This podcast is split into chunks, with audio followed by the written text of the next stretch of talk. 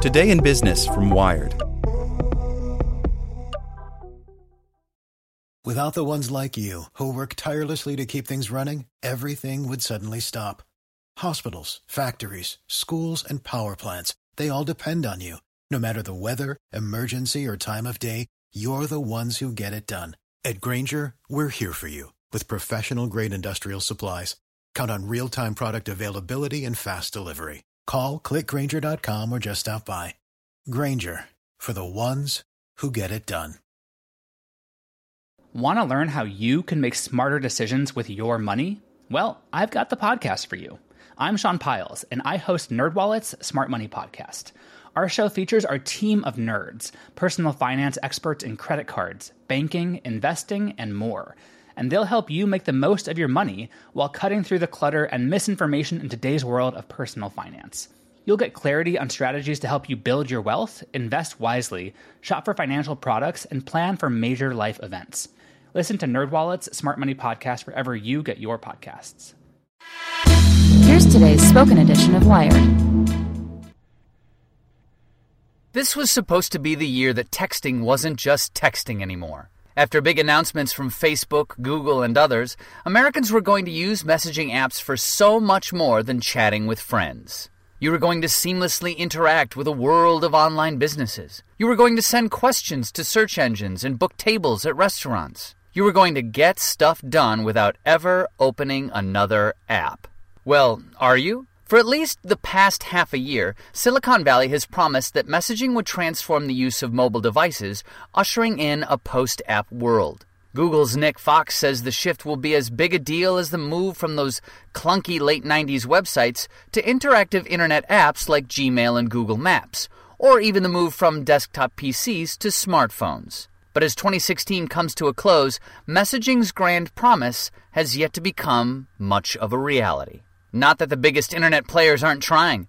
This year, Google released Allo, a brand new messaging app tied into the Google search engine. Both Facebook and Microsoft rolled out new tools to allow the world's businesses to build apps atop existing messaging services such as Facebook Messenger, Microsoft Skype, and Telegram. Already, Facebook says, more than 33,000 of these business bots are available on Messenger, letting you do everything from booking plane flights to tracking your bank account. But just because you can doesn't mean you want to. Yes, some signs are positive for messaging evangelists. According to one study spanning nine countries, 76% of consumers say they've communicated with businesses via standard cell phone texts, and 65% say they've done so via messaging apps such as Messenger and Skype. Stan Chudnovsky, the Facebook vice president who oversees Messenger, says that people are trading about 1 billion messages with businesses each month on Messenger, and that a small group of consumers do this kind of thing all the time. This indicates, he says,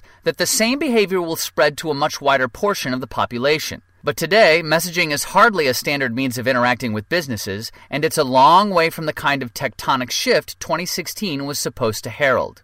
The Chinese precedent. Not that this expanded vision of messaging came out of nowhere. In China, consumers turned to the popular messaging app WeChat for more than just chat.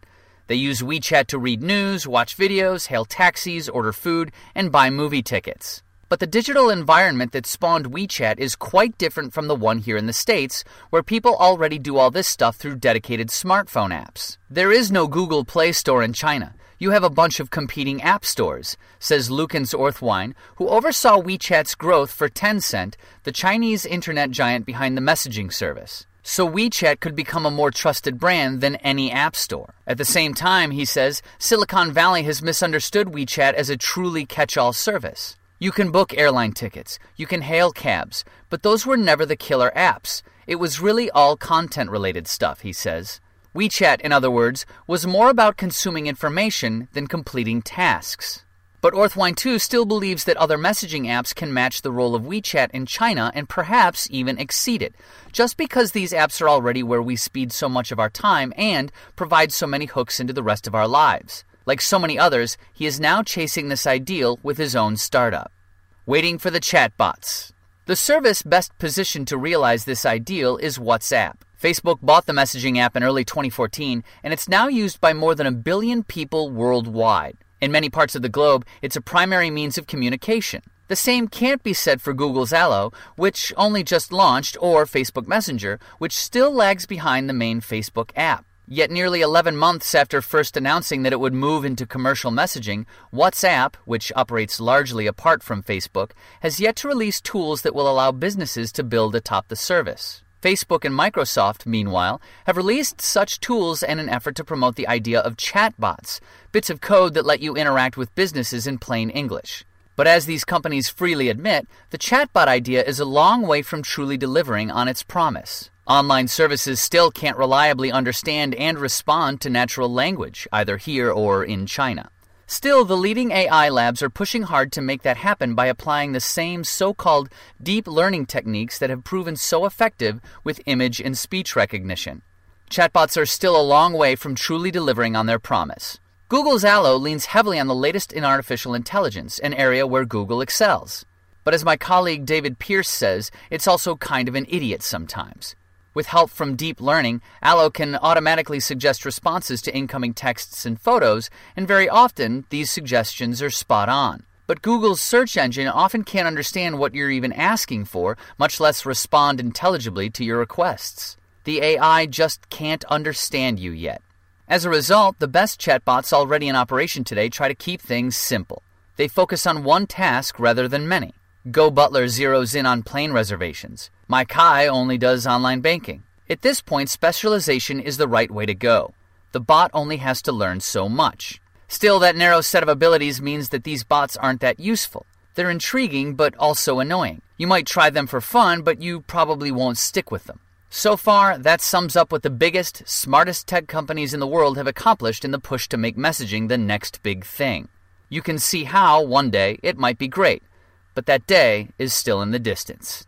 Posted by Cade Metz.